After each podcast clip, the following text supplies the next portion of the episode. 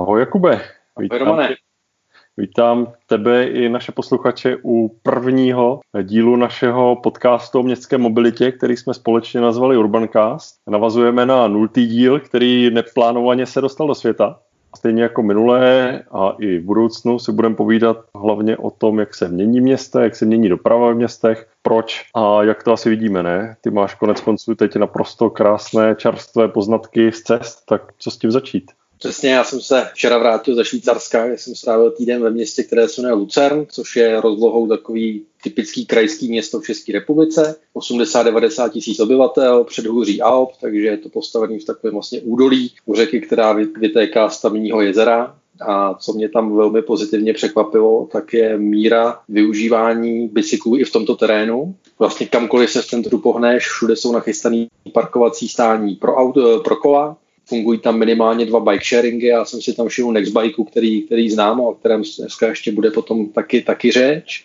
A bavil jsem se vlastně s naším hostitelem, což je můj skoro švagr. Ptal jsem se ho, jak to tam mají s kolama a on mi vlastně říkal, že e, si Švýcaři vždycky vyberou nějaký koníček a že jejich současný koníček je, že trošku méně mají rádi auta a trošku víc mají rádi kola.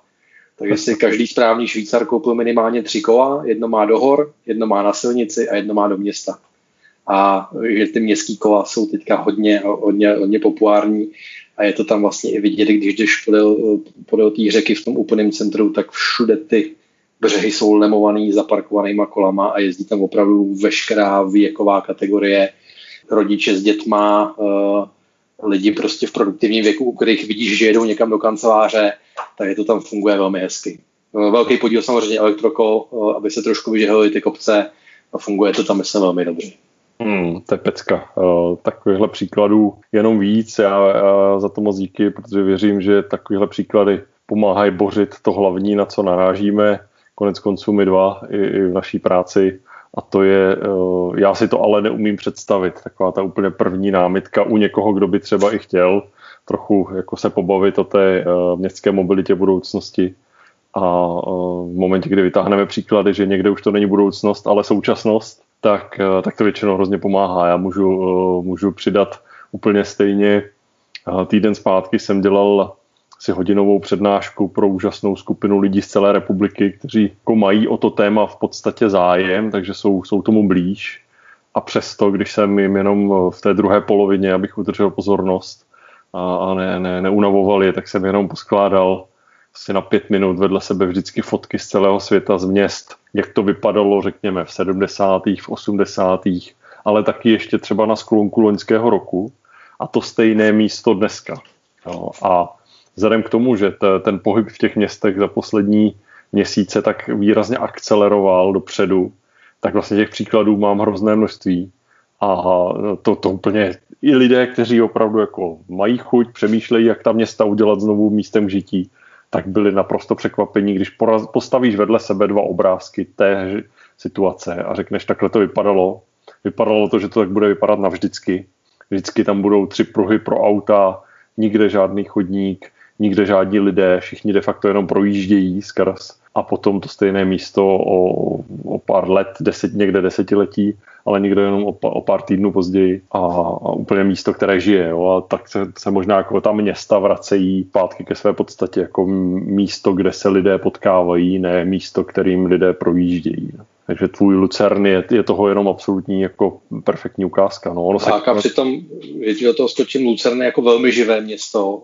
Eh, doprava je tam relativně hustá. Město je taky historický, takže řekněme šířkou ulic velmi odpovídá, odpovídá Praze. Je to hrozně vidět vlastně i na jízdních kruzích pro auta, které jsou jako tak tak, že když vedle tebe jde autobus, tak už musíš být uh, pomalu.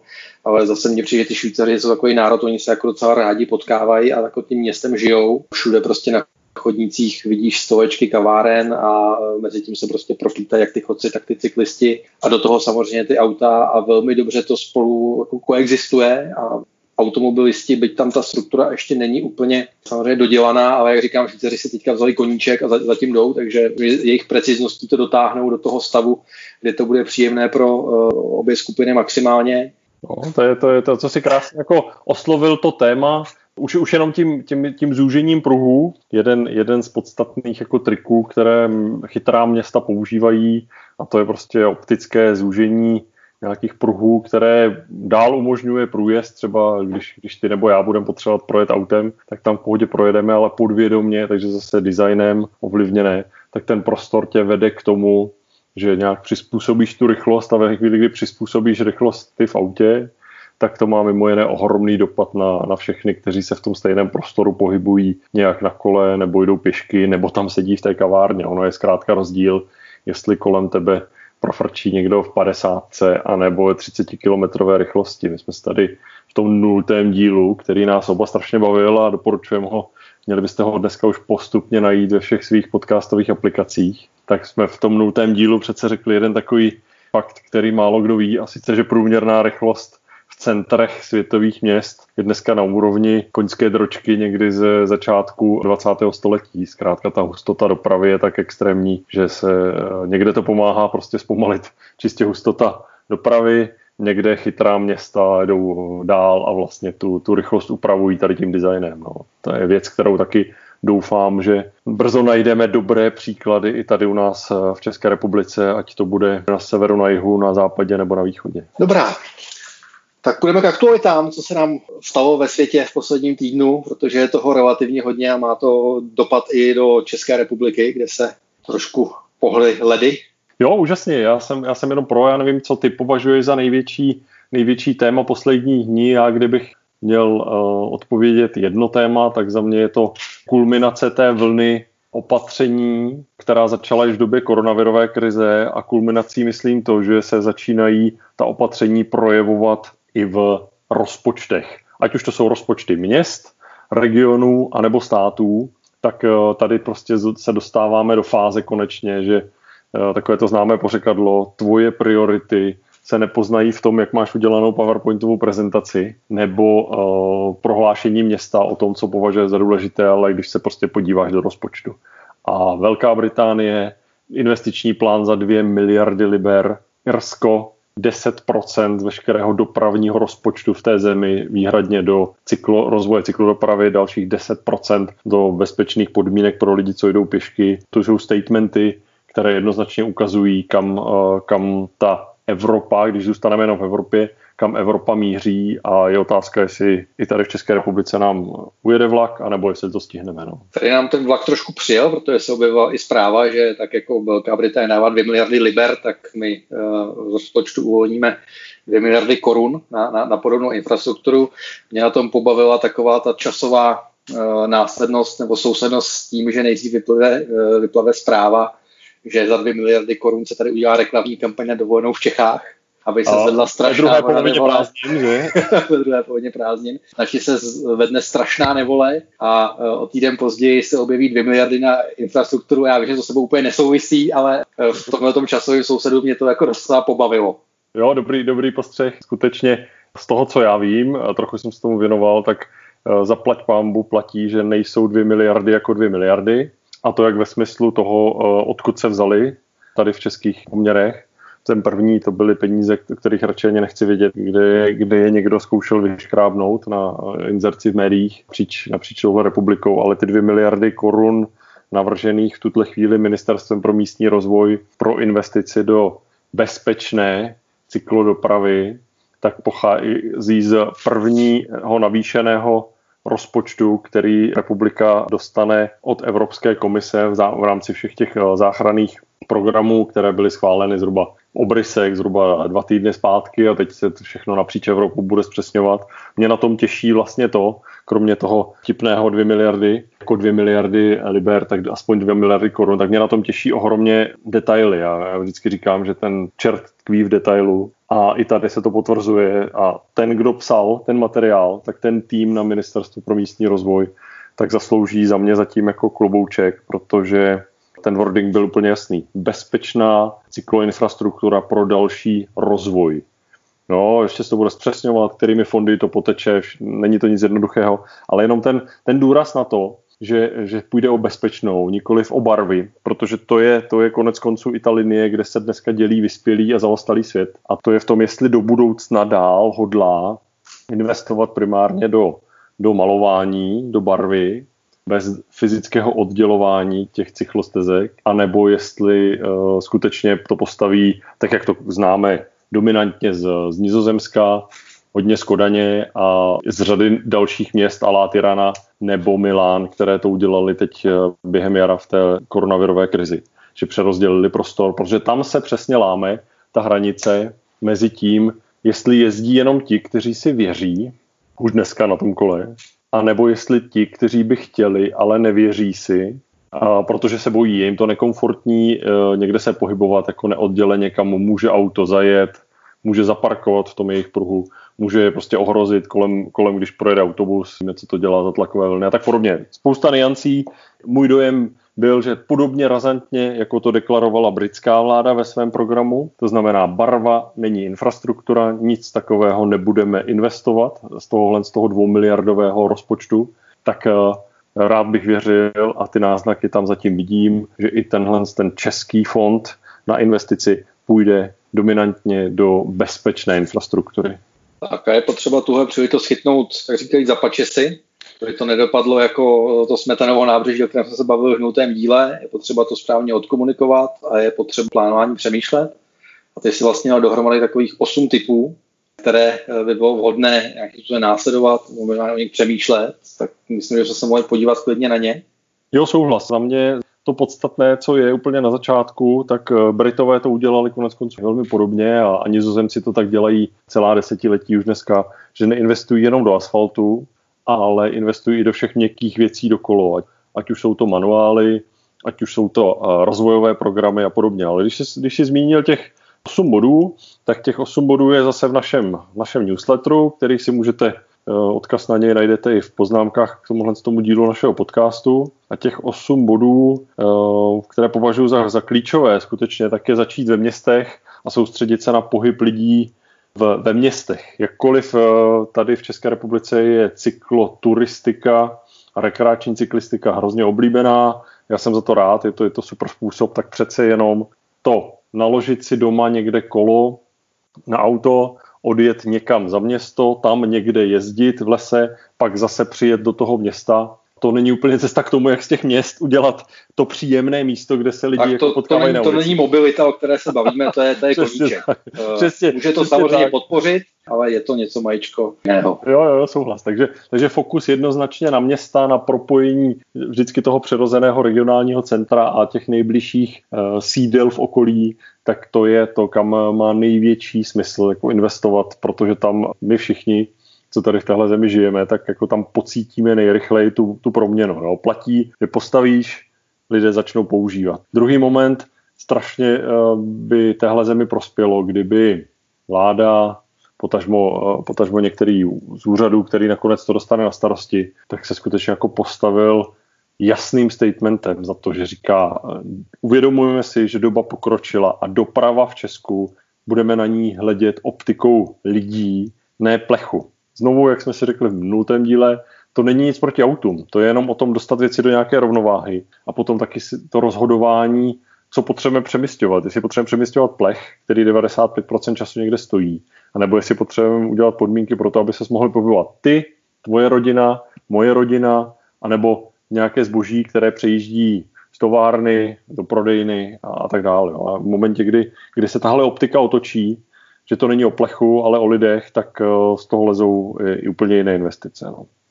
Další bod, který považuji za uh, strašně důležitý a doporučoval bych ho těm, kteří to budou rozpracovávat dál, tak je zaměřit se opravdu na, na investice do parkování a stezek pro, pro lidi na kolech, výhradně v tom designu, který je dneska vyzkoušený v Nizozemsku, potažmo v Kodani. Jo, ono to hrozně láká, konec konců ty jsi to v Lucernu také viděl, pokračovat v těch jednodušších malovacích investicích. Znovu platí, že eh, to přitáhne na cesty jenom lidi, kteří, kteří jako si věří.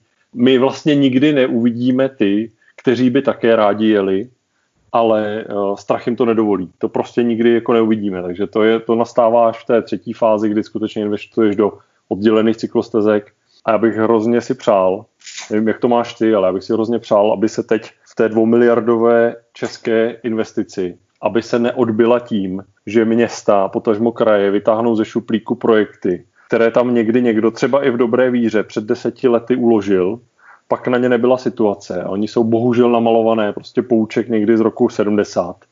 Dneska nefungují. A je to hrozná škoda ve chvíli, kdy Nizozemsko i Dánsko se rádi podělí o ty zkušenosti. Uh, tak proč opakovat staré chyby a proč investovat peníze ve chvíli, kdy tahle země jich pořád nemá jako na zbyt, tak proč je investovat do něčeho, co zkrátka uh, smysluplné není. No. Tak tady doslova není potřeba vymýšlet kolo. No, jo, to, to je velmi uh, trefný, děkuji ti za to, to je velmi trefný příměr, uh, budeme se ho držet, budeme to připomínat. Uh, to neupírá, prosím, nikomu jako prostor na kreativitu, ale, ale věnujme ji tam, kde je to jako smysluplné. Tady nemá smysl vynalézat kolo, přesně jak říkáš, Jakube. No.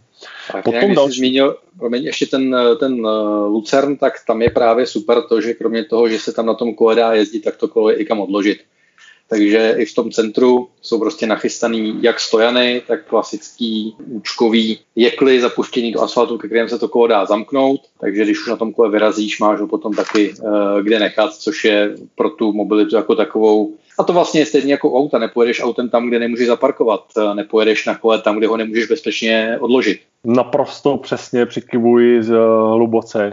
Uh, velmi často se v tom prvním přemýšlení redukuje to přemýšlení o infrastruktuře pro cyklodopravu jenom na stezky a to parkování je 50% úspěchu. Já třeba, e, jenom bych to, když to tady rychle převedu e, do Česka, tak e, Pardubice jsou rozhodně to z měst, které je napřed oproti jiným v tom, kolik lidí se po tom městě pohybuje na kole všech věkových kategorií, má k tomu vytvořené nějak jako na české poměry velmi solidní podmínky ale to, to hlavně už funguje asi 30 let, tady ten, eh, nebo možná ještě mnohem díl, že jo, Pardubice využívají, využívají, tý, nebo využívají té své rovinnosti, kterou geograficky mají.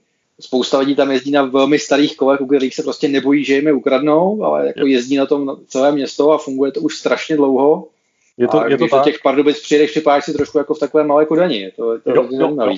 Je to tak a to co, to, co jsem chtěl jenom ukázat, takže i v takovémhle městě, které, které jako funguje, tak eh, je krás, tam to je úplně jako mikrostudie toho, jak se v jistý moment přemýšlelo o parkování. Jo. Tam stojí taková jako cyklověž vedle hlavního nádraží vlakového, což je, což je jako super kombinace. To už dneska taky víme, není potřeba vynalézat. Nejbližším spojencem vlaku, potažmo městské hromadné dopravy je vždycky kolo, potažmo elektrokolo tyhle, tyhle módy se krásně doplňují. No a v těch Pardubicích stojí cyklověž, která se stála bambilion, složitá konstrukce, kapacita na, na metr čtvereční, prostě sice je to vyhnané do patra, ale, ale jako, ta, jako to je složitost technologie, která vypadala krásně na vysílacím prkně a, a někdo to prostě celé takhle jako udělal. A vedle toho dneska už zaslouženě, zastřešený, stojí naprosto jednoduchá plocha, kde těch kol je a to vezmu hrubě přes palec, jako desetkrát víc jich tam stojí. Jsou, jsou jenom opřená o to účko, k tomu zamknutá normálním, normálním zámkem. Je to dneska už i zastřešené, takže je tam příjemný stín, nebo když prší, tak, tak ta kola nejsou eh, mokrá, byť na rovinu řekněme si, ta kola prostě jsou dělaná na to, že, že jede ještě jako nezničí. Tam, tam prostě vidíme jako jednoduchost toho, toho vnějšího stání Eh, versus jako složitost věží parkovacích, tak zase, když prostě někdo bude skutečně mu záležet na tom, aby v tom městě eh, vytvořil podmínky jak pro ježdění, tak pro parkování, tak když sadí vždycky na tuhle jednoduchost, tak garantuji každému, že na tom, že na tom vydělá. Jo. Pokud ten cíl bude jiný, někam umístit nějakou cyklověž a podobně, tak, tak jasně bude to a vždycky to bude jako lepší než nic, o tom žádná, ale ta, ta jednoduchost prostě vítězí konec konců uh, i proto nizozemci a lidé v Kodani prostě mají tu jednoduchost jako de facto i životní styl. No. O těch cyklověží je po republice víc, ono je možná dokonce 12 nebo 14 ano, to... rozházený od Ústí nad Lebem po Třinec, eh, někde vlastně úplně na východ a zároveň taky na jih. Jo, jo, souhlas. Kdybychom se jenom rozhlédli, prostě, která, eh, která firma vždycky má nějaké svoje parkovací plochy, tak když se jenom chytře jako ten správce, správce těch budov, eh, kdyby se rozhodl, že jedno parkovací stání pro auta eh, promění, dá tam čtyři účka promění to na parkování na kola, tak na to stejné místo mu zkrátka zaparkuje 10 lidí, takže udělá šťastných jako o 9 lidí víc v baráku, než toho jednoho, který tam jako to svou auto přiveze. A já věřím a vidím to i tady u nás v Mladé Boleslavy před pár lety, před hlavní administrativní budovou, slavnostně, kdy moje drahá polovička uh, si, si vyžádala, že si tam strašně přála parkovací stojan na kola, tak, uh, tak tam přistál. Dneska jsou tam čtyři a uh, jsou velmi často jsou plná jak sdílených kol, která jako přibyla do města, tak normálně kol, na kterých jezdí dneska už půlka toho, toho baráku. Takže ta doba se mění, to je, to je asi to, co dělá radost tobě i mě. Vlastně se bavíme o tom, jak tomu pomoct to možná urychlit, přestat tápat a vyrazit, protože v momentě, kdy ta města vyrazí dopředu, tak uvidí ty, ty benefity jako blesku rychle. No, to, je, to je konec konců i jako pát, pátý bod, nebo čtvrtý bod té, té mé osmi bodovky a to je tahle vláda, potažmo, potažmo ten, kdo bude to celé administrovat, tak by měl skutečně jako umožnit a postavit tým lidí, který se um, tímhle s tím tématem moderní městské mobility jako zabývá, nebude řešit politiku, kdo kam komu co kde má přihrávat. To rozhodně prostě tady na to není prostor. Tohle je téma, které jde napříč politickými stranami. A uh, to, jak se pohybovat jako po městech moderně, jednoduše a efektivně, tak uh, to je v zájmu všech. Uh, uvidíme, kdo to téma možná už třeba i pro krajské volby na podzim, tak jestli ho stel ještě někdo jako stihne uchopit. No. Pokud to nicméně lze dosáhnout v Mladé Boleslavi, což je nejvíc automobilové město v republice, tak to určitě musí být i Jo, je, je to tak, že tady zase můžeme si udělat odbočku, když loni se tady rozjížděla uh, sdílená kola, rekola, díky podpoře nadačního fondu Škoda Auto, tak samozřejmě pro řadu lidí, kterým jsem o tom vyprávěli v zahraničí, tak tam naskočil okamžitě úsměv, takové jako skutečně automobilka financuje jako bike sharing, ale i zase to je důkaz toho, že minimálně někteří, takové ty první ostrůvky lidí i v tak jako jasně zaměřené firmě jako automobilka si uvědomuje, že jedna věc je vyrábět auta, jedna věc je používat v situacích, která je k tomu jako adekvátní a druhá věc je umožnit nějakému množství lidí se dostat normálně do práce, z práce anebo někde eh, vyzvednout děti na kole po městě tak eh, to skutečně jaksi neohrožuje podstatu fungování té, té automobilky a Mladá Boleslav je tady toho důkazem. Město si převzalo ten režim sdílených kol, letos tender vyhrál Nextbike a eh, můžeme si potom později, až se k Nextbikeu ještě dostaneme, tak si můžeme zmínit i pár čísel, protože jsou, jsou jako zajímavá tady i z města automobilů. No. Abych se jenom rychle vrátil ještě ke Škodovce. Vlastně Škodovka nebo Lauren Clement začínali jako výrobci kol, to byl úplně první produkt. Škodovka vlastně dodnes eh, má svoji řadu kol, jak městských, tak silničních i horských. Je to jeden z největších sponzorů cyklistiky, řekl bych skoro globálně díky Tour de France a samozřejmě pro Škodovku, která v Mladé Boleslavi zaměstnává tisíce a tisíce lidí, který potřebuje nějak do té práce pohodlně dostat, tak to kolo dává jako naprostý smysl. A myslím si, že čím víc eh, firm, které jsou nějakým způsobem zapojený do výroby, výroby aut, tak eh, že ten produkt už eh, přestane být auto jako takový, ale stane se jim právě ta mobilita. A je to vidět i na některých nových produktech, který představuje jak Škodovka, tak to představuje Volkswagen, kdy vlastně Škodovka tady provozuje sdílený systém skútrů V-Rider. Volkswagen má v plánu vyrábět skútry, Škodovka má v plánu vyrábět elektrokola. Vlastně jedno bylo představený, není to, není to moc dávno, je to takový hodně futuristický koncept a myslím si, že se to celý trošku tady tím směrem bude, bude v budoucnosti hýbat. Jo, jo, určitě. Souhlas eh, těch, těch pokusů, experimentů je, je hodně, eh, u někoho je to čistě jako udržet se na vlně, být, být tak říkajíc u toho, takže já vždycky těmhle projektům říkám, že to je projekt víc, víc z, placený z PR rozpočtu než eh, z toho vývojářského, ale někdy to někde začne a postupně se to překlopí do té, do té skutečně jako, že si to firma vezme za své, takže jednoznačně platí, že zkrátka krátké vzdálenosti krá, menší vehikly, velké vzdálenosti, větší vehikly, to je, to je téma, které už jsme oslovili minulé a ono nás to vede, vede zase eh, k tomu, na co dát pozor při té dvoumiliardové investici, při tom jejím šejpování, eh, vyjasňování těch parametrů, tak rozhodně bych velmi se přimlouval za to, aby ty investice kromě cyklostezek, kromě parkování pro kola, tak aby šlo také jako do toho obecného sklidňování dopravy, právě chytrým designem, ne přidáním 66.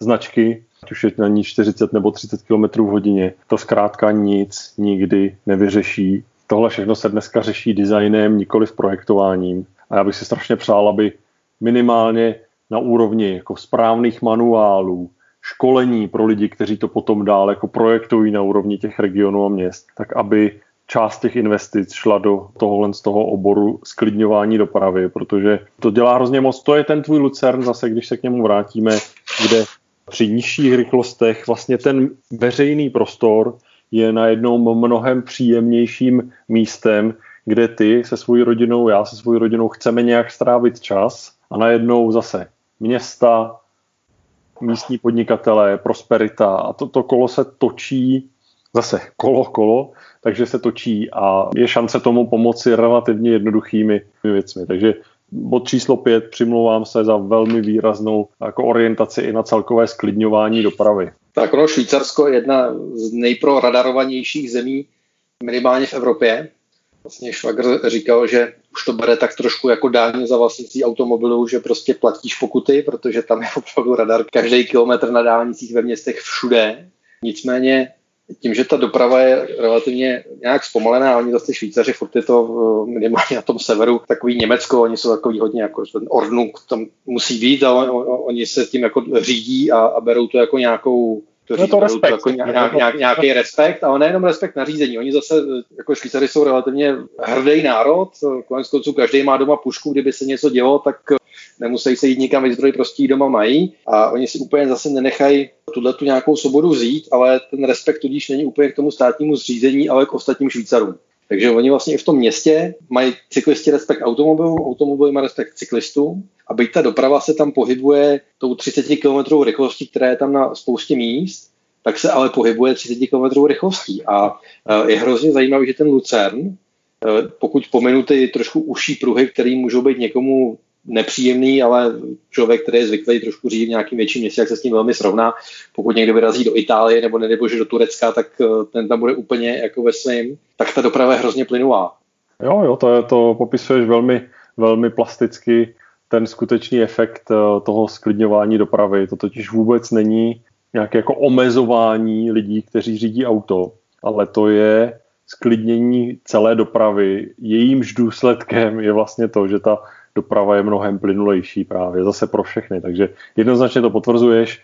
Proto považuji za strašně důležité vlastně to zbavovat pořád nějakých jako emocí. Jo. To není, ty znáš i moje, moje oblíbené, to není jako řidiči proti cyklistům, proti chodcům, já uh, hrozně jako každého nabádám a razím takovou jako teorii, ne, neexistuje žádný řidič, cyklista nebo chodec, protože to ve stejný, jako během jednoho dne můžu být já nebo ty ve všech třech pomyslných škatulkách, takže tyhle škatulky jsou zase něco, co už je ve vyspělém jako světě téměř přežitek. Není to rozhodně slovíčkaření, a konec konců ani ty, ani já tady nejsme proto, abychom citovali statistiky Českého statistického úřadu, kde to možná ještě to názvosloví řidič, chodec, cyklista má nějaký význam, ale v normálním dvoru i mezi sebou, tak skutečně to může být váš soused nebo vaše sousedka, která ráno jede s dětmi na kole do školy, potom dojde pěšky eh, vyřídit ve městě, co potřebuje, odpoledne prostě odjíždí s eh, dětmi i s celou rodinou na chalupu za město, protože je zrovna pátek. A asi si těžko bude říkat, protože další týden letí na dovolenou někam eh, do Ázie, tak až se bude vracet, tak o sobě taky nebude říkat, že je letec. Jo, byť, byť jako letěla někam. Tak, tak... Ono, je, ono je hrozně zajímavý, jak ta mobilita, jako, kolik emocí je schopný zbudit téma, jakým je pohyb. A není to jenom kola versus auta, je to hrozně vidět i na debatě auto se spalovacím motorem a auta na baterie. A zase e, je to úplně stejný případ jako u té městské mobility a kol. To není, e, ani jedno z těch témat není, musíš následovat pouze tuto jednu cestu. Ani u těch elektroaut to není tak, že teďka takhle cvak a zahazujeme naftu, zahazujeme benzín a jedeme všichni na baterie. Není. Je to jenom další vlastně přidání do mixu, který ti dává nějakou možnost. Osobně tohle to vysvětluju mnohokrát, protože konec konců pro automobilku velmi, velmi často pracujeme na různých konferencích a promoakcích a vždycky se debata stočí na elektroauta. vždycky říkám, to nikdo neříká, že vy právě teď musíte mít auto na baterie, nebo že vy právě teď musíte jet na kole. Jsou prostě lidi, kterým dává smysl elektroauto, protože jezdí každý den 20 km do města za prací, je to pro ně úplně ideální. A zase jsou lidi, kteří mají do práce to 10 minut, je pro ně ideální kolo. Nikdo nikomu neříká, teď musíš dělat tohleto. Prostě máme tady nějaký mix možností a pojďme využívat to, co je pro nás nejhodnější a ne to, co si myslíme, že je nějaký společenský status nebo nějaký standard.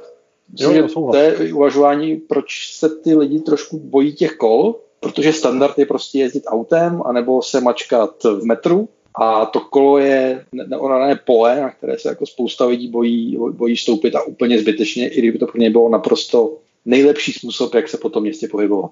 Jo, souhlas, ono to, ono to krásně jako uh, zapadá do sebe, protože to, co se dá dneska už kdekoliv na, na YouTube dohledat jako videa ze všech eh, měst typu Londýn, Paříž, Tirana, Milán, mohl bych tady jmenovat jako půlku Evropy, a nejenom Evropy, tak to je asi nejlepší ukázka toho, že ve chvíli, kdy vytvoříš v tom městě, v městském prostoru skutečně bezpečné podmínky, tak vyrazí nejenom ti, kteří si věří, ale ti, kteří, ti, kteří by chtěli a do té doby si nevěřili. A o tom celém se tady o tom celém se tady bavíme. Není tady důvod jakoby k emocím. Ty emoce vznikají tam, kde je nějaké jako nepochopení nebo vůbec nechuť jako vystrčit hlavu z té ulity.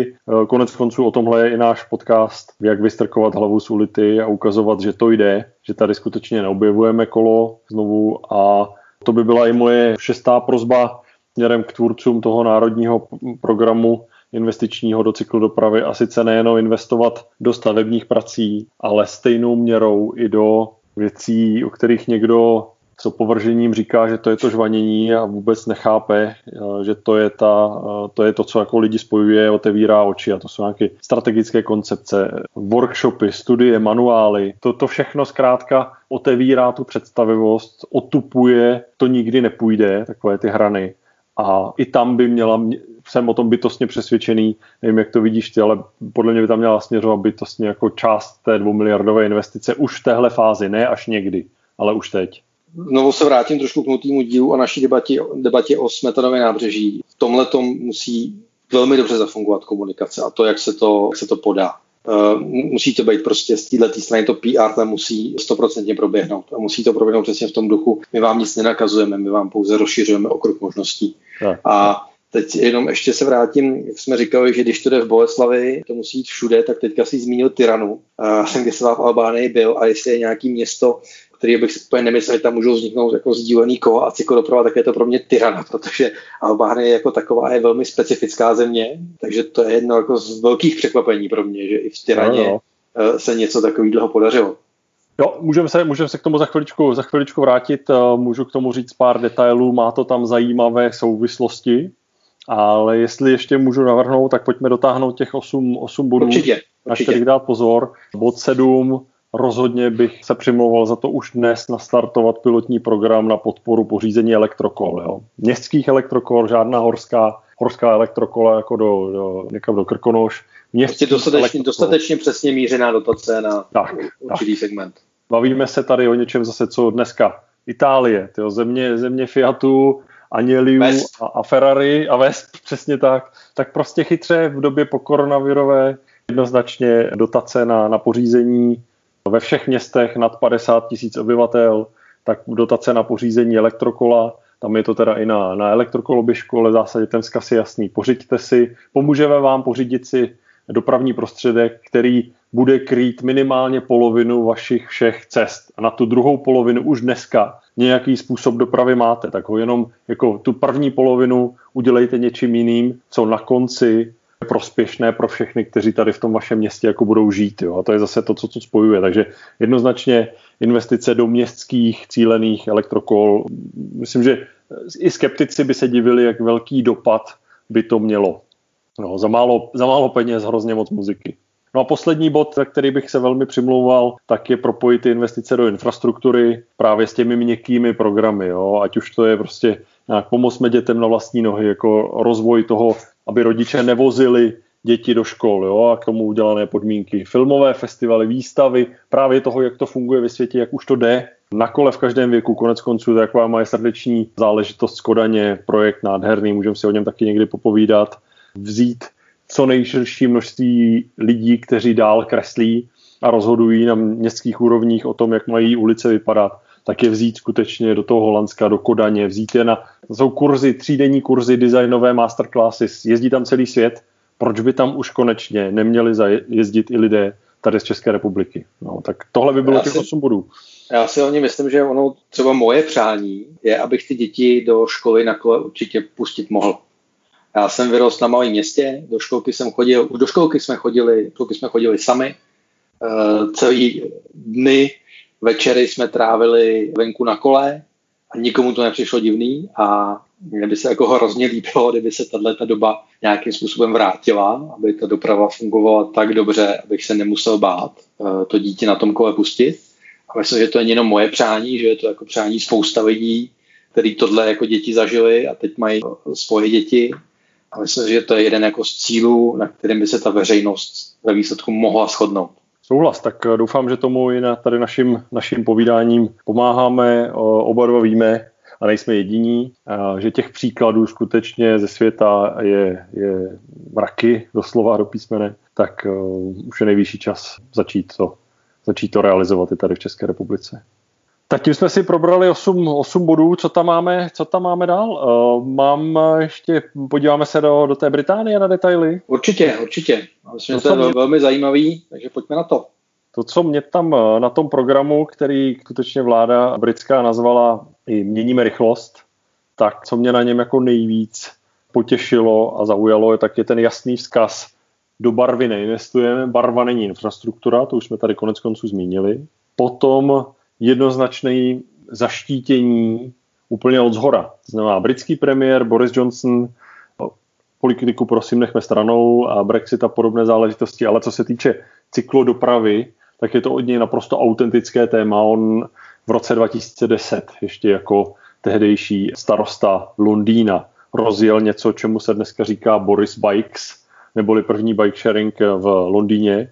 A e, dneska stojí, byl tím, který v tom materiálu vládním za 2 miliardy liber, tak tam má logicky úvodní slovo a to úvodní slovo je jako naprosto k věci. Říká, čelíme epidemii obezity, v našich městech se nedá hýbat, nedá se tam dýchat vzduch a trávíme víc a víc času poskakování v kolonách, jsme naštvaní jeden na druhého a přitom tohle nic z toho není vůbec jako potřeba ve chvíli, kdy si vytvoříme podmínky pro to, aby ti, co mohou a chtějí, tak aby mohli jet na kole anebo šli pěšky. Jo, takže nejde třeba tak daleko jako starostka Paříže a Hidalgo, která navíc ještě, věřím tomu, v dalších šesti letech bude intenzivně pracovat na tom urbanistickém konceptu 15-minutového města.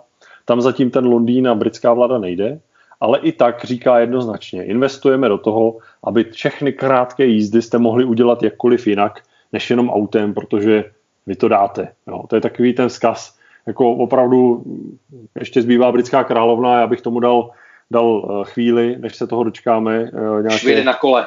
Dobře cílené fotografie a myslím to s naprostým jako respektem, protože i to je součást té dobré komunikace, o které ty eh, vždycky cíleně mluvíš, že třeba i v tom Nizozemsku královská rodina jezdí samozřejmě na, na kole, ale zároveň si ještě dají všichni v tom nejlepším slova smyslu záležet na tom, že když na tom kole jedou i královská rodina nebo pan premiér Rute, tak se u toho vždy jako nechají zvětšnit. A nehoní se na tom body. Jako v zemi, kde jezdí na kole každý, kde je víc kol než obyvatel, tak si na tom jako PR neuděláte v tom smyslu, že jste něco jako odlišného. Naopak, vy jenom potvrzujete, že to je naprosto normální způsob toho, jak se i premiér, i obyčejný člověk, tak říkajíc, tak jak se jakoby pohybuje. A takovýhle příklad ten Boris Johnson se v, v Británii snaží tlačit taky a v tom je ten jeho program, jako já ho považuji za, za unikátní.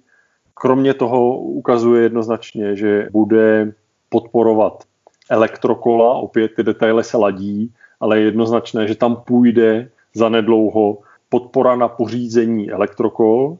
už dneska nastartoval systém, který známe z Francie a sice voucher na 50 liber na opravu staršího kola, který někdo má někde doma a chtěl by si opravit, aby na něm mohl začít jezdit, tak zase zdánlivě jako maličkost, ale to, to generuje nějakou lokální zaměstnanost, protože zkrátka odservisovat kolo, na to nepotřebuješ mít vysokou.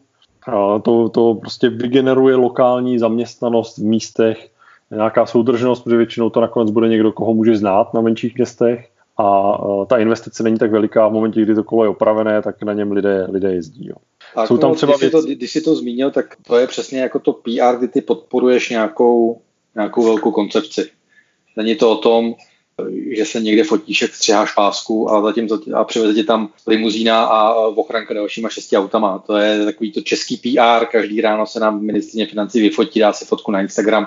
Je to něco trošku jako úplně jiného. My se tady fakt nebavíme o komunikaci věci, která má sbírat politické body, ale jako věci, která má ukazovat nějaký, nějaký směr Jo, a životní styl taky. Jo. A životní styl, přesně tak. O tom to, jako, o tom to jakoby je. A ono vůbec tohoto téma by mělo být co nejvíc depolitizovaný, protože tady, když se řekne kolo, tak eh, spoustě lidí okamžitě sepne Bursík a Kateřina Žák a Zelení a, a cykloteroristi a tak dále, eh, což je jenom vlastně důsledek toho, že to je skoro až přepolitizované téma. Tady se přece nebojíme o politice, jestli někdo nalevo nebo napravo.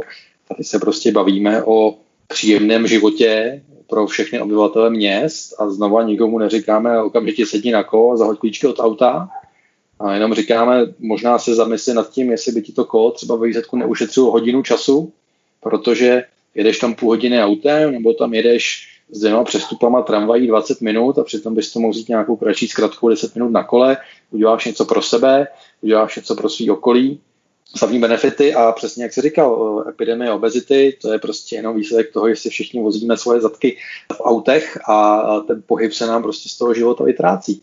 Jo, jo, určitě platí, že cyklodoprava je nejjednodušší způsob, jak si vrátit jako do života přirozený pohyb, aniž bychom to vlastně o tom jako přemýšleli jako o nějaké své hodině v posilovně, kdybych to teď rychle přirovnal. Jo. Tak a je to i chůze, není to jenom jako samozřejmě cyklo, ale je, je to i chůze úplně první logický krok, který lze udělat, je začít chodit aspoň kus cesty do práce pěšky. Já když mám tu možnost, klidně vystoupím o zastávku jako dřív a zbytek si dojdu, když je, jako úplně v pohodě, abych se aspoň za ten den uh, nějakým způsobem kompenzoval svých 6 až 8 hodin kancelářské práce na židli. Jo, máme to stejně, máme to stejně a dělá nám to, dělá nám to dobře. No. Tak, eh, tak eh, Británie tohle nejenom, že to že to už, už dneska to dělalo spousta lidí ve Velké Británii, kde ty podmínky pro cyklodopravu zdaleka nejsou optimální. A tak to dělali a to je přesně ta skupina těch, co si jakoby věřili, že to nějak jako půjde. Tímhle s tím dvoumiliardovým v librách eh, programem ta vláda říká, my chceme znovu jako umožnit tisícům a milionům dalších lidí, kteří by rádi, tak jim naší povinností je vytvořit jim tomu podmínky. Proto za ty dvě miliardy jako postavíme tisíce nových bezpečných, ten důraz je tam jednoznačný, cyklostezek. A to je to, co nakonec tu zemi rozjezdí a ty, ty benefity z toho bude, bude ta země jako poznávat další roky a, a desítky let, protože eh, jestli něco na tom britském programu mě osobně je jako hrozně blízké, kromě téhle z té celé, celé skladby, tak je to to, že vlastně i vláda jako pokorně přiznala, že tady jsou lidé, kteří se tématu cyklodopravy věnují dlouhodobě, mají ho nastudované, mají svůj jako síť dalších kontaktů po, po Evropě a po světě.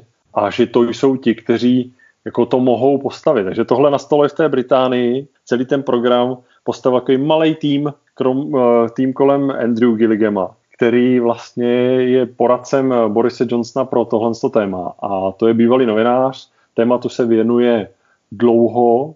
Před rokem asi ho Boris Johnson pozval do svého vládního týmu a v době koronavirové krize to jenom jako urychlili přípravu tohle z toho národního plánu, který Británii v otázce cyklodopravy věřím, a nejenom právě cyklodopravy, ale, ale celého toho životního stylu, tak jako posune výrazně, výrazně dopředu. Já jim strašně držím palce. Kdybych měl říct jeden trik, který, který stojí jako sledovat, tak v době, kdy ten plán zveřejnili, tak ruku v ruce s tím šlo i relativně suchý technický dokument, tady v Čechách se mu říká normy, tak takové designové předpisy, tak jako právě, že ten tým je chytrý a ví, kde je největší jako bariéra odporu a to jsou ti všichni eh, na silničních odborech, projektanti a spol, kteří zkrátka se to, bych to lehce skarikoval, před 40 eh, a více lety někde naučili ve škole, dalších 30 let to už malují stejně a na co by se to učili jinak,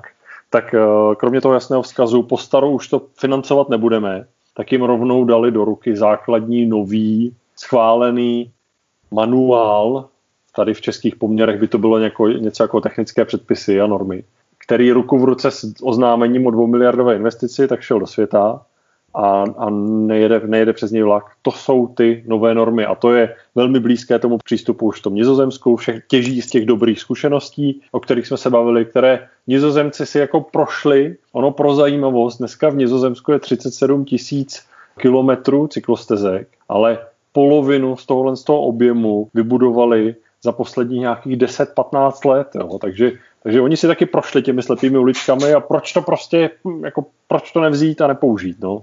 V tomhle je moc sympatická pokora konec konců i Lisabonu, a lisabonského starosty a jeho týmu, kteří to říkají dokonce jako otevřeně, že přeskočíme z Británie dolů na jich, tak ti to říkají, my opravdu už nechceme jako opakovat chyby v oblasti cyklodopravy, ty, které udělali lidi před náma. Přece my jsme chytré město a chytré neznamená, že si nadspeme senzor a radar na každý sloup na ulicích, ale chytré znamená to, že my se chováme chytře a my přemýšlíme chytře, takže když má někdo něco funkčního, dobrého, vyzkoušeného, tak je na nás, abychom to nasadili a ne, abychom si nejdřív říkali, no ale u nás je to jinak, my si to vymyslíme po svém. No, tak, eh, tak ta Británie to taky, jako si řekla. Že, na té Británii je krásně vidět, oni mají takovou polostátní organizaci, která se vlastně zabývá řízením projektu, několik metodik, taková ta klasická se jmenuje Prince 2, možná, možná si o tom slyšel, oni de facto přesně jedou podle těch pravidel, který to nastavují, které jsou velmi jednoduché, dají se použít všude, musí to dávat smysl,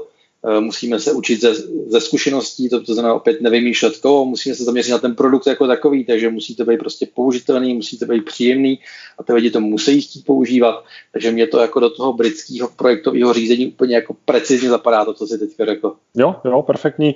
Není důvod, aby se to ne, podobným způsobem jako neřídilo i tady u nás. Pokud nám skutečně záleží na tom, abychom z nových evropských fondů, které nová Evropská komise i pod eh, Green Dealem jako jednoznačně deklaruje, že si přeje, aby byly investovány do budoucnosti a nikoli do minulosti, tak, tak abychom to tady, tady použili tímhle s tím směrem. No. A jestli se tě můžu zeptat, Jakube, tak eh, Díky. zaujalo tě v poslední době něco z, z té, řekněme, stále ještě převažující, a to je automobilové dopravy. Ty už to nakousl na začátku, a sice téma uh, spalovací a, bateriové, motory elektroauta Eh, já se nejvíc bavím tím, když ještě do dneška, to znamená v polovině roku 2020, ještě narážím na to, jak eh, automobilky jsou pod tlakem vysokých pokut za emise. Tak já se tomu vždycky směju, ale pak mi vlastně dojde, že možná se jako směju, protože to téma není úplně jako správně vysvětlené a rozdiskutované. Tak eh, jak, jak to máš ty? Já si myslím, nebo takhle, já když se o tom uh, bavím, ať už je to na nějaký akci, nebo prostě řeknu někde u piva v hospodě, tak tohle je další téma, který je jako, jako hodně, hodně emocionální a jak pro lidi, tak, tak pro ty automobilky. Pro mě osobně to je cesta do budoucna. Pro mě osobně ta elektromobilita v oblasti aut teda dává jako velký smysl. A kdybych si teďka kupoval druhý auto do rodiny, tak si normálně koupím elektrický City Goučko, protože nulové emise jezdím skoro zadarmo, na moje cesty, když potřebuju něco občas většího dovíst eh, z kanceláře nebo oběd půl Prahy, to jako naprosto stačí. Když prostě pojedu na otočku do, do Ostravy, tak si prostě vezmu svoje benzínové auto, nemám s tím jako žádný problém. Vůbec to nevidím nějak jako emotivně, nevidím, že mě to někdo nakazuje, prostě to beru jako další možnost, která mě jako naprosto dává smysl. Je možná potřeba i u těch automobilek, aby začali to komunikovat možná i trošku touhletou cestou, protože zatím, zatím všichni vidí jenom to, že musíme splňovat nějaké emisní limity, které nám nadiktovala ta hrozně zlá EU a, a teď, na tom, teď na tom všichni jako dojedeme a zkrachujeme a, a to neříkají ty automobilky, to říká jako řeknu general public, všeobecná to je přes, jako je veřejnost. Přes, a co, nejenom všeobecná veřejnost, dokonce i rádoby experti jako z oboru, jo. To, je, to, je, to je pro mě jako pro konzultanta je naprosto děsivé, jak jako lidé z velké čtyřky, třeba konzultantské spol, jsou schopni do dneška jako papouškovat tuhle tu jako teorii, že automobilky letos ještě jsou pod tlakem pokut a že jim to hrozí, když, mě, mě to, když, když to zredukuju, mně to přijde jako elementární nepochopení, jako by si mysleli, že v těch automobilkách pracují jako hloupí lidé. Jo. To, je, to je taková jako hrozně oblíbená myšlenka a jestli jako někde vidím Eh, chytrý lidi, kteří tu automobilitu zvládají, tak je to prostě celý koncern. Celý koncern Volkswagen je jako obrovská firma, která vyrostla jako z jedné fabriky před nějakýma 80 rokama a, a všichni si myslí, že jediná chytrá automobilka, která tady je Tesla. Já si naopak myslím, že Tesla je jako nejhloupější automobilka, která na té planetě momentálně existuje. Jo, to jako, nikdo jako nezaspal, to, tak, to je taková jako hrozně oblíbená urban legend, že někdo zaspal, ne? Jako nikdo nezaspal. Ne, tak ten... Obecně řečeno, teď to řeknu možná trošku jako blbě, ale prostě ty automobilky prostě jako tu společnost nějakým způsobem táhnou, je to nějaký takový pro mě symbol pokroku a jestli něco jako hnalo naši společnost v posledních sto letech, tak to bylo právě to, že jsme si mohli dopřát jako svobodný pohyb po celém kontinentě, protože někdo vymyslel auto. No, já, já, já, tam vnímám, já tam vnímám jako to, to, to, to, to, to nejúsměvnější, že si někdo skutečně jako by si myslel, že uh, automobilky zaspaly trend elektromobility, uh, když uh, zase zůstaneme tady v Evropě, a to je jedno, jestli to je francouzský koncerny nebo, nebo německý, tak prostě v roce 2014 padlo rozhodnutí v Evropské, na úrovni Evropské komise o tom, že v roce 2020 budou muset automobilky mít nějaký flotilový průměr 95 gramů na, na kilometr a k tomu budou směřovat. No a, a samozřejmě, že jako automobilky investují, musíme říct, jako miliony euro ročně do, do svých lobistických týmů na všech úrovních. Takže v té době, kdy se ještě diskutovalo o tom, jaké mají být podmínky a zdali vůbec takové nějaké předpisy mají vzniknout, tak ta palba byla veliká, ale taky jako vtip je v tom, že ten automotiv v momentě, vlastně kdy má jasné jako pravidla hry, takže v roce 2014 vzniklo jasné pravidlo hry, od roku 2020 to bude tak a tak.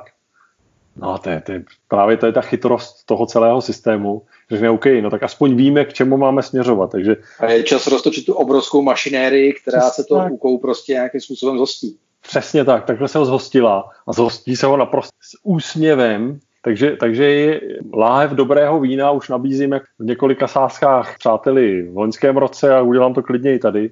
Prostě nebude jediná významná automobilka, která by letos ty předpisy nesplnila. Splní je letos, splní je příští rok, Dneska se hraje vlastně o tom, jak bude vypadat ta druhá vlna, kdy se to má utužovat o dalších 25, jsou náznaky 35% a podobně, že o to se hraje dneska.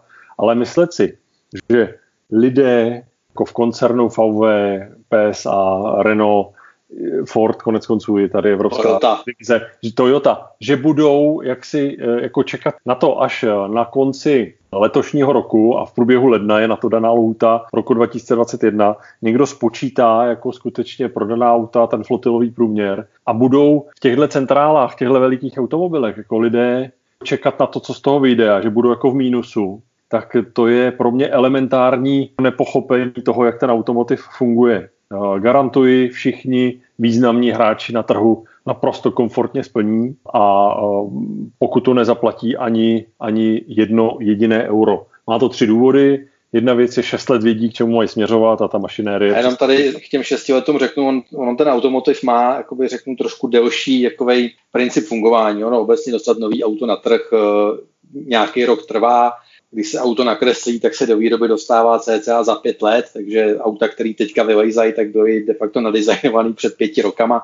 To spousta lidí tohle to neví. Ono to vypadá, že eh, automobilka si řekne, dobrý za měsíc máme nějaký výročí, uděláme facelift nebo uděláme úplně novou generaci nebo úplně nový model. Takhle to nefunguje. Automobilky přemýšlí hrozně dopředu. Takže to, že teďka možná úplně nevidíme nějaký masivní jako nástup, tak jako neznamená, že ten masivní nástup už není za dveřma. Oni na tom skutečně pracují od roku 2014 2012, teď máme těch jako 6 let a, a ty budoucí roky nám teďka ukážou, na čem ty automobilky se zavřenými dveřmi, protože automobilka ze své podstaty je hrozně takový tajnuskářský biznis, vlastně potkáváš na, teď jsem v dálně na dálnici v Německu potkal vlastně asi šest prostě oblepených, zamaskovaných aut, uh, že konec konců automobilky mají vlastní standard bezpečnosti, který se jmenuje TISAX, který jde až do detailů, že když máš kanceláře v prvním patře, musí být neprůhledný okna, uh, takže my jako nevíme, co se tam děje, pokud nejseš insider, ale ono se tam toho děje jako hrozně moc a to je to, co teďka uvidíme.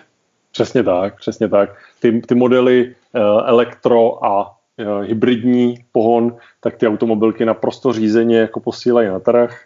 Uh, já mám takové jako oblíbené přirovnání které je z reality, nebudu zmiňovat odkud to vím, přece jenom jsem to nějaké roky strávil, ale, ale je to tak, že všichni šéfové prodeje všech velkých značek, a teď se nebavím o lokálních zastoupeních, ale bavím se o, o centrálách, tak mají na stole každý týden report, jak si jejich flotilový, flotilový průměr toho letošního prodeje, jak si stojí. Jo. Takže tam se to řídí na kusy. Je potřeba taky říct, že samozřejmě letos i příští rok budou automobilky dodávky elektroaut na trh řídit striktně jenom tím, aby dostáli těmhle s těm emisním předpisům. Neprodají, neberte úplně jako za, za jedno kus, ale nedodají ani navrh jeden volant navíc s elektroautem, eh, který nebudou muset, protože zkrátka je pořád pro ně výrazně výhodnější z pohledu marže dodat eh, na trh benzínové, dýzlové auto, než to elektroauto. Takže dodají přesně tolik elektroaut na trh, kolik potřebují, ani okolo víc. Ani okolo víc. Ale tohle zaměňovat s tím, že eh, jim hrozí, že nesplní předpisy emisní, je hrozná neznalost toho oboru a taky možná zaměňování to, že naslouchám té či oné automobilce nebo té či oné lobistické organizaci automobilek, které logicky hrají teď o to, jak budou vypadat předpisy v roce eh, pro ty, ty normy pro roky 2023 a dál. A taky hrají eh, na rovinu o to, a je to legitimní zájem, pokud proti němu jako nestojí odborníci, tak ho se vyhrají, tak je tady legitimní jako tlak automobilek na to, aby se ze státního zaplatilo pokud možno třeba výstavba eh, dobíjecích stanic elektro, protože ten automotiv žije v tom paradigmatu, dojezd auta má mít 600 až 800 kilometrů, ono to, že drtivá většina jíst je výrazně a výrazně kratší, s tím se bojí jakoby pracovat, a nechají se pořád jako ty automobilky tahat tím strachem z krátkého dojezdu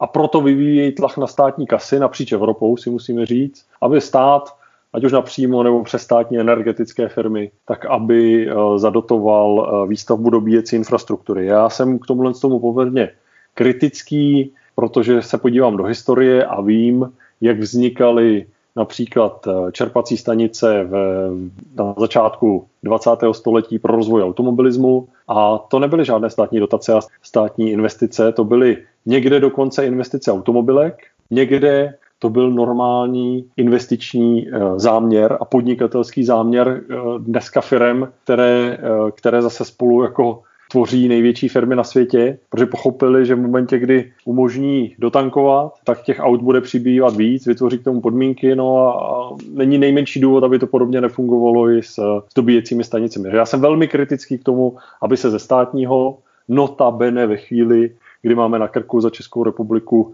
500 miliard státního dluhu, tak aby se z toho ještě financovala výstavba infrastruktury, která za prvé nebude zdaleka potřeba tak, jak se to dneska na papírech jeví, protože prostě ta, ta auta se pohybují, není to potřeba mít na každém rohu, čerpat benzínovou stanici, jaký nemáš na každém rohu a funguješ.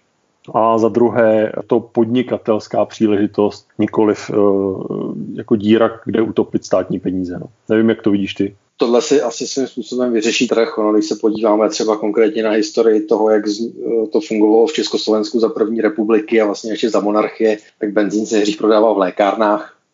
Eh, ne, nebyla žádná čerpací stanice. Potom vlastně během první republiky, ty auta začaly přibývat, tak tady vznikla firma, která se jmenovala bratři Zikmundové, který pomalu začali budovat takový velmi, to nebyla ani stanice, to, ono to vypadalo jako širší kandelábr na lampu, kde byla prostě pumpa a postupem ty stojany přibývaly, přibývaly a, a po válce přišla benzina a masivní jako rozvoj a uh, on ten trh si v tomhle tom tu cestu vždycky najde. Kde prostě bude poptávka, tak tam vznikne i nabídka.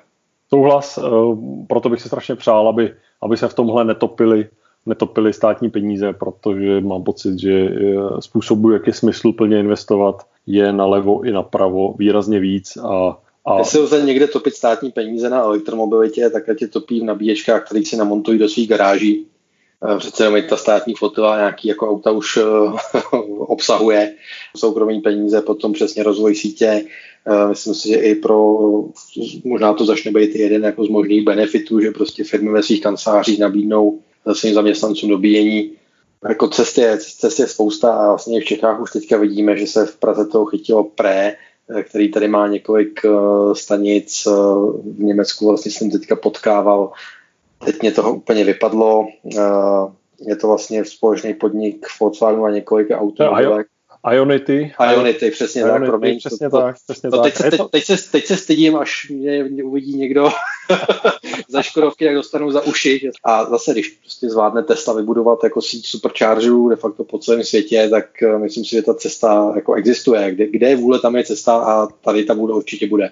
Tak, tak, tak. Ono je, je fair tady zmínit třeba i vím, že CEO místního EONu Martin Záklasník tak velmi jako dbá na to, aby systematicky, ne přehnaně, ale i ta jeho energetická firma jako investovala do dobíjecích stanic a jak říkáš, je, je to tržní prostředí, ti první, kterým to dojde, že to je příležitost, tak do toho zkrátka zainvestují a není nejmenší důvod. A navíc tohle... znova je to, je to tržní prostředí, který táhnou největší průmyslový podniky jako na světě. Jo, jo co, co jiného by mělo jako táhnout nějaký podnikatele k tomu, aby dodávali služby jako někam než do automobilového průmyslu, byť tady ne přímo do průmyslu, ale eh, jeho zákazníkům, řidičům. To tady jo. prostě jako naprosto ukrutná jako tržní síla a tato prostě, tato prostě urve.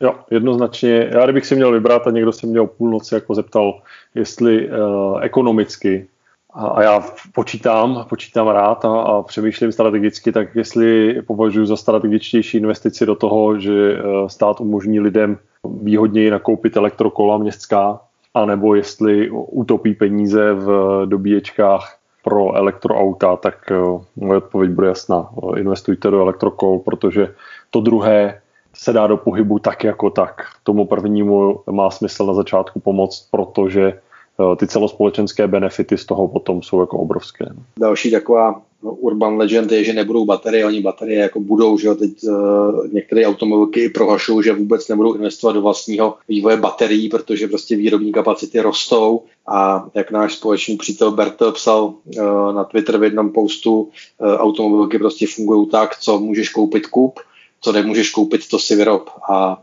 očividně opět, jak jsem říkal, naprostá masivní jako tržní síla, kterou automobilky jsou, tak teďka sebou táhne tu výrobu baterií, takže ono se toho, Samsung se toho chytí, LG se toho chytí a chytí se toho další jako spousta firm a ve výsledku tu nebude žádný technický to... problém nebo problém poptávky a, a nabídky na, na trhu baterií. Nebude.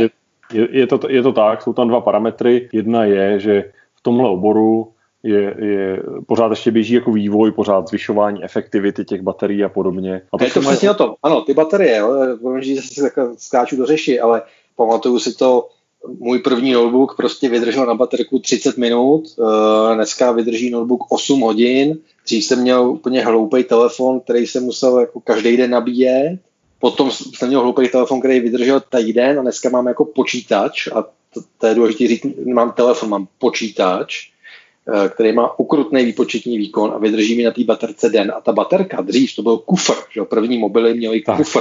Vydrželo to hodinu. no. a, a, a, dneska máš prostě telefon jak žiletku, v kterém je baterka, která ti vydrží nabíjet počítač, byť zmenšený, celý den.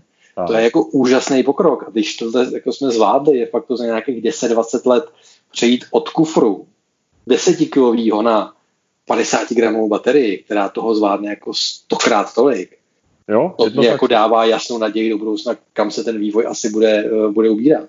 Jednoznačně to, to si popsal krásně vlastně jak tu časovou osu, tak i to šíření té, té inovace, to znamená dneska je baterie, baterie do, eh, do mobilního telefonu, je komodita.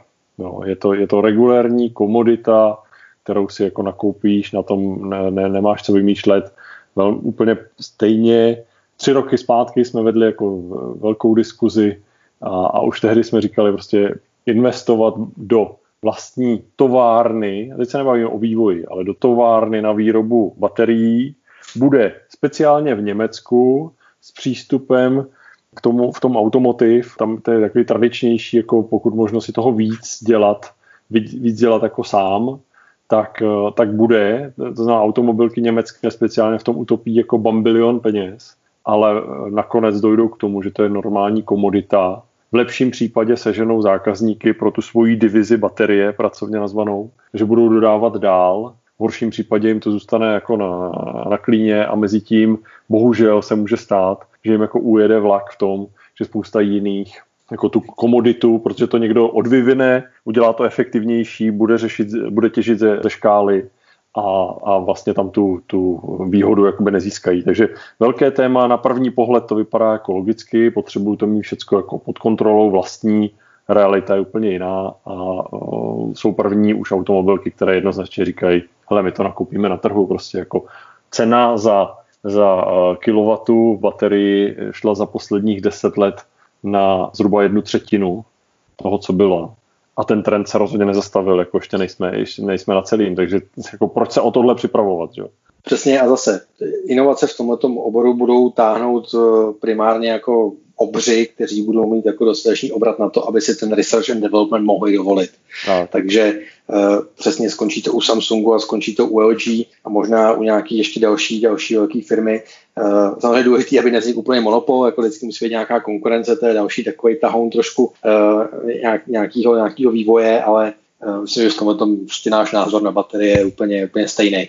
Jo, ono to už nastalo, ono už dneska tady máme, přesně jak říkáš, LG Chem, Samsung, máme Panasonic, máme k tomu... Uh, Sharp možná taky do toho trošku naskočil, pokud se nepletu. Mm, je to možné, nezaregistroval jsem, ale vím... Prostě vše, vše, všechny značky japonské elektroniky a korejské elektroniky. A, a k, tomu, k, tomu je, k tomu je čínský uh, CATL, Kettle, to je, to je vlastně největší, největší dodavatel všech a tady Evropa, protože má prostě pocit, že, že zase v rámci nějakého strategického, a to jsou hry, které jdou, taky si řekněme na rovinu, to jsou hry, které jdou nad rámec jako bezprostředního obchodního přemýšlení, tak jako řekněme nějakého geo, geopolitického, tak Evropa má zájem na tom a Evropská komise to hodlá taky jako podporovat a výrobci tady z Evropy jsou za to vděční, tak tady vznikl se jmenuji Northvolt, nerad bych komolil jejich jméno a, a to je jako evropský a, a bude mít ambici být jako tím pan evropským výrobcem v segmentu baterií, ale pořád ten message, message je,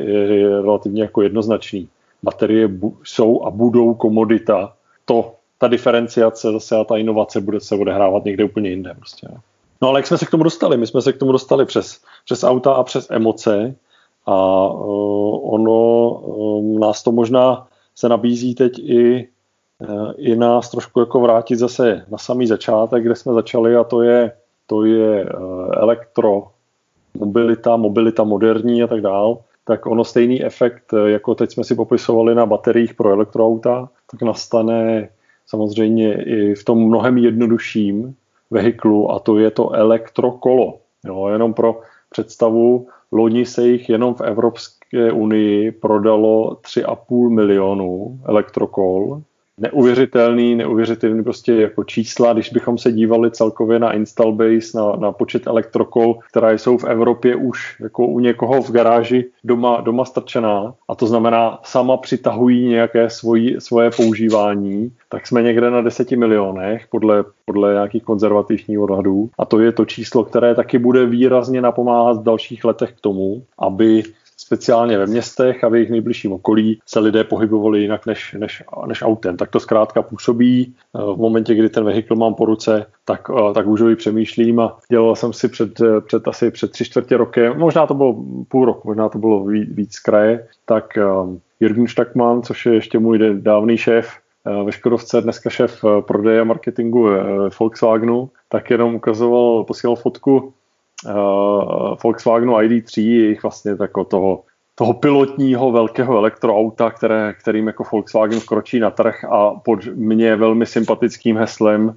elektroauto pro miliony, nikoli pro milionáře. Jo, a ono to, ono to je, skutečně má to být to lidové jako elektroauto. Ale co chci říct je, tak, tak tam měl, tak tam měl uh, tady ID3 ještě tak jako napůl zahalené v té době, a pak tam měl vzadu postavené elektrokolo. A právě obratem s já s naším společným přítelem Bertlem z Tokia jsme reagovali, jsme psali právě Jirgnovi Štakmanovi jsme psali, eh, ale to, nejví, to víc sexy jako v té v garáži, tak eh, to je rozhodně to elektrokolo, ne to elektroauto. Jo, tam, tam, tam, tam ta budoucnost. Takže jsme se tak jako lehce popíchli, bylo to všechno v žartu samozřejmě, ale vidím to tak. No.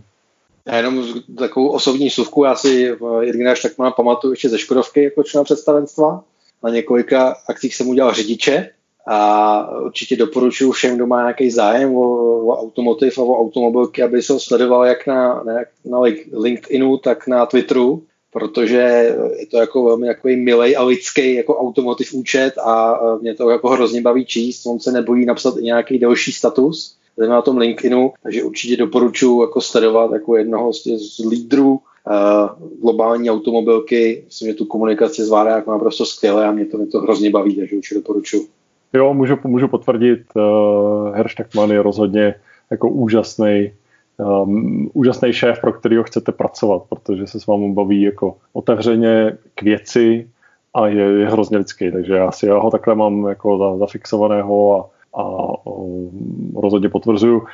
Povídáme si, povídáme si, máme za sebou nějaký pěkný čas, tak uh, dva momenty, které bych ještě považoval za fajn, aby, aby nám nezapadly, abychom se o ně podělili. Jedna, musím říct, jsem hrozně rád, že uh, se tady i v České republice našlo médium, které rozhodně se nevěnuje jako uh, dopravě, jako svému hlavnímu oboru a přesto investovalo čas a finance a vyslalo svého člověka do Paříže. A byl to týdenní Respekt. Jirka Nádoba vyrazil z kraje Července do Paříže, do místa, které zkrátka dneska se proměňuje z města automobilů na město, kde je fajn a milé se pohybovat na kole nebo pěšky.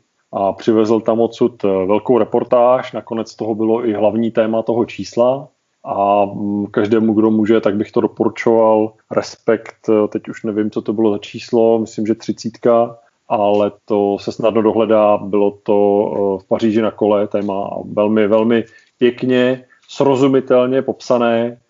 To, co mě na tom nejvíc pobavilo, bylo to, že Jirka si dal tu práci a našel si tam na místě eh, člověka, který je původem z Nizozemska, to znamená, jako narodil se de facto s, s kolem pod zadkem a dneska žije v Paříži a dělal mu tam průvodce všech těch změn a je to velmi srozumitelně popsané. To, o čem my se tady spolu bavíme, tak, tak prostřednictvím takového zkušeného průvodce i ta Paříž a ty proměny, které starostka Anne Hidalgo v Paříži dělá, kdy přerozděluje ten uliční prostor od aut eh, ve prospěch lidí, co jdou pěšky nebo jedou na kole. Všechny ty přínosy, které to má pro město a proč to ta Anne Hidalgo dělá tak velmi srozumitelná, pěkná reportáž a myslím, že na webu respektuje i rozhovor potom s jejím náměstkem. Kde to... je tam ta reportáž a je to jako téma přímo se opravdu v Paříži na kole a je to dokonce článek, který mimo placenou sekci, takže si ho určitě můžete přečíst aniž bylo, bylo nutné mít předplatné respektu nebo se ho tam kupovat. Takže stačí do Google, respekt v Paříži na kole a první odkaz, to je on.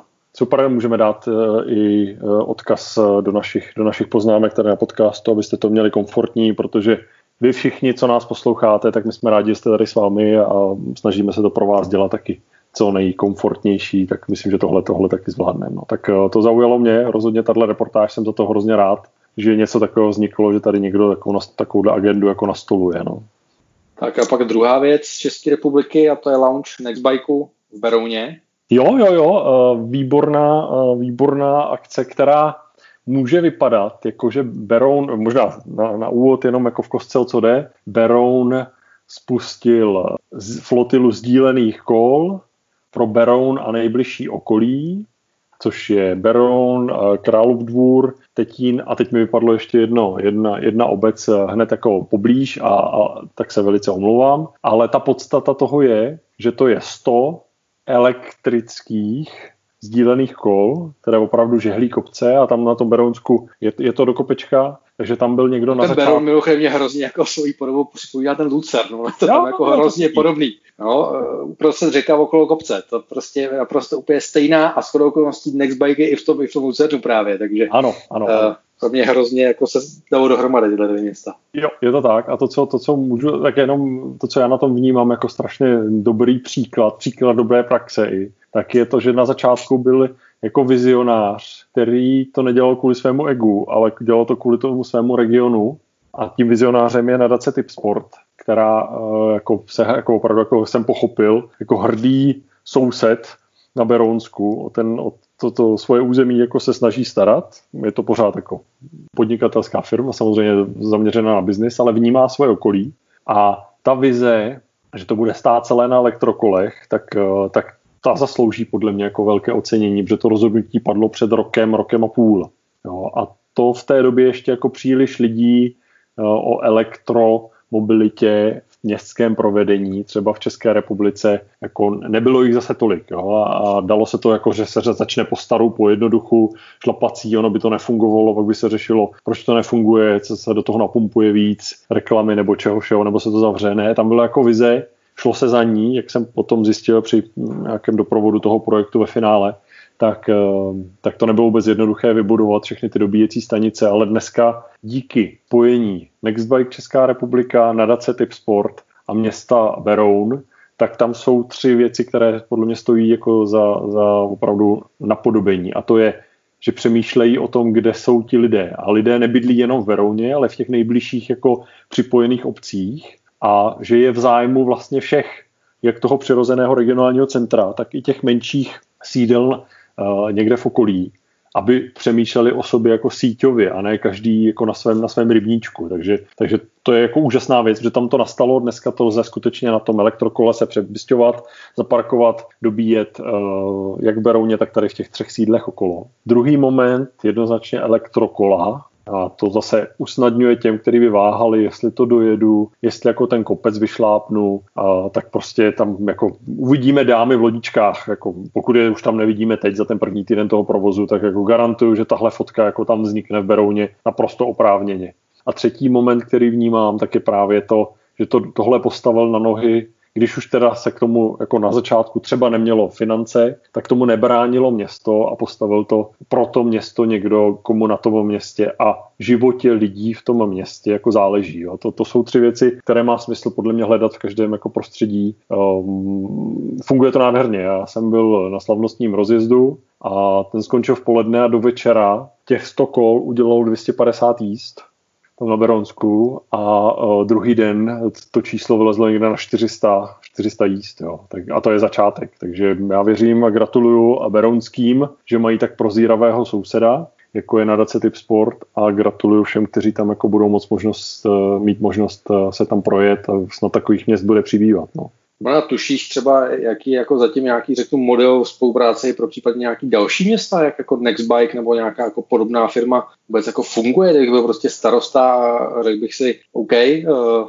elektrokola, zkusím jako Nextbike, co, co mě jako čeká, nebo co se ode mě očekává, nebo Jo, uh, to, ten základ je na začátku už uh, přemýšlet o tom dlouhodobě, to znamená říct si, můžu si na začátku dělat pilot na, na tři měsíce, Next, můžu oslovit vybrané providery, máme tady v České republice de facto Nextbike, máme tady Rekola eh, a eh, okrajově tady působil Freebike, ale myslím, že v poslední jejich vyjádření byly, že zatím v České republice nevidí další podmínky pro svůj jako plnohodnotný rozvoj, takže, takže se orientují na zahraničí. Takže tady mám vlastně dva jako hráče, ti jsou schopni připravit jako nabídku nějaké své struktuře, v, relativně krátkých časech jako do, dodat eh, kola včetně systém, aplikace, to znamená, že potom každý, kdo do toho města přijede, anebo eh, v něm žije, tak si jenom stáhne do telefonu aplikaci a eh, může, může jezdit. Města osvědčuje se to, že tak jako města dotují eh, veřejnou dopravu, městskou hromadnou dopravu, už to jsou autobusy, tramvaje, lanovku na Petřín a podobně, tak, tak aby o tom uvažovala jako dalším způsobu veřejné dopravy. To znamená, byla připravená i tohle, jak si pokrýt, ať už část nebo, nebo, nebo třeba celou jako eh, ten, ten náklad na to, aby se lidé na to mohli pohybovat. Ten model, který velmi pěkně funguje, musím říct tady v Mladé Boleslavi třeba a i v dalších městech, tak je prvních 15 minut zdarma pohybu na tom, na tom sdíleném kole, což při vší úctě když vynecháme Prahu a taky málo kdo se pohybuje v jeden okamžik, že by se potřeboval dostat eh, z Barandova na, na Prosek, ale většinou se pohybujeme v nějakém jako, nějaké čtvrti, tak, eh, tak 15 minut je, je hodně a menší města typu Boleslav nebo, nebo Beroun za 15 minut de facto přejedete, dostanete se z jednoho konce na druhý, takže si vyřídíte, co potřebujete. A tuhle tu investici pokrývají města, bavíme se o, o nákladech když by to byl pilot na, na dva, tři měsíce, tak, tak se bavíme v řádech jako eh, nižších statisíců podle toho, co, co, co vím. Záleží na velikosti té flotily samozřejmě a můžete to škálovat prostě do, jak ve velikosti flotily, tak v tom čase, jak dlouho chcete svým lidem vlastně umožnit, aby právě jak jsme si říkali úplně na začátku našeho podcastu, aby měli možnost popojet si v tom městě i nějak jinak, než jenom tím autem. Já jenom teďka ještě koukám na to, kdo je vlastně, nebo kdo s Nextbikem spolupracuje, tak kromě nadace Tip Sport, tak tady vidím Forum Nová Karolína, což je obchodní centrum v Ostravě, ano. Šantovka, což je obchodní centrum v Olomouci. A to, se mi líbí, a to jsou vlastně dvě, jakoby, dva obchodáky, které jsou v centru měst. A jako to, co se mi líbí, pokud jsem to pochopil správně, že místo, který generuje do určitého místa jako relativně hustou automobilovou dopravu, tak zároveň se to snaží nějakým způsobem naředit těma kolama. Jo.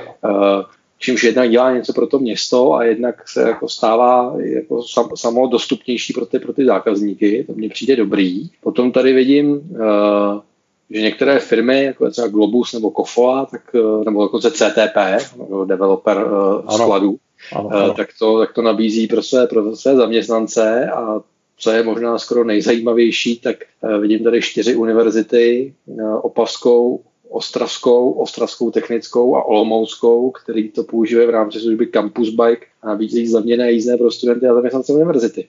Přesně tak. Naprosto, naprosto jako eh, trefně popsal uh, ty, ty možnosti, které to nabízí. Uh, tihle lidé buď by prostě tam se dostali nějak autem, dneska mají jinou možnost, nebo by se tihle lidé tam dostávali do těch svých cílů, které si teď jmenoval, by se dostávali třeba i veřejnou dopravou. A zase, my na řadě míst už dneska jakoby víme, že veřejná doprava je jako na hranici své kapacity. No mně to a... přijde super u těch firm. Představujeme si prostě jako office centrum typu Park na Chodově, tak. nebo ty, které vznikají teďka nově podle argentinský, nebo prostě jaký, nebo u vysoké školy ekonomický, kde prostě vyrostlo pět nových kancelářských budov tak tam mě to jako naprosto dává smysl i pro ty, pro ty firmy, protože nemusí řešit parkování pro zaměstnance, uh, zefektivňujeme si prostě jako cesta těch zaměstnanců do práce. Já myslím, že ta cesta tady jako taky do budoucna bude, jenom čím dřív si to ty velké firmy uvědomějí, tak jenom o to rychlejší to potom bude.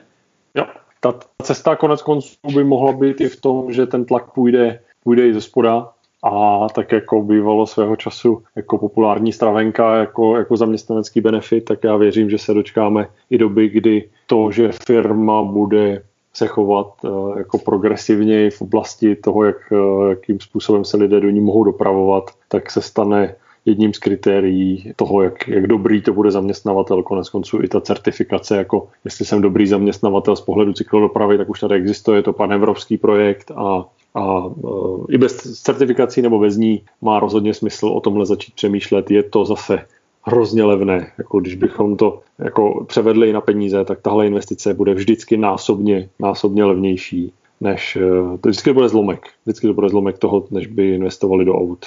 No, tak konec konců o tom je i celý náš, celý náš podcast, uh, jak ukazovat alternativy, ukazovat způsob, jakým už to dávno v jiných zemích dělají, že už tam právě není ta alternativa, je to ten mainstream, tak uh, abychom i tímhle směrem, směrem vykročili. Tak snad jsme si to tady dneska i my dva spolu zase odpracovali. Snad vás to bavilo doposlouchat nás až sem. A um, nevím, zapomněli jsme na něco ještě, Jakube? Já si myslím, že z toho, co jsme si uh, napsali jako nějaký program, tak jsme prostě úplně všechno a myslím, že jsme toho řekli jako naopak mnohem víc. Uh, takže já myslím, že máme hotovo pro dnešek a musíme si taky něco nechat na další díly, protože určitě nechceme skončit u nultého a prvního dílu, ale jak se říká, we are here for the long run. yes, uh, we are. Tak, uh, tak paráda. Tak uh, já ti moc děkuju, Jakube. Uh, moc mě to bavilo jako vždycky. Uh, snad to bavilo i naše posluchače. Ať ti to jezdí. Tobě taky. Měj se hezky. Díky, ahoj Jakube. Ahoj.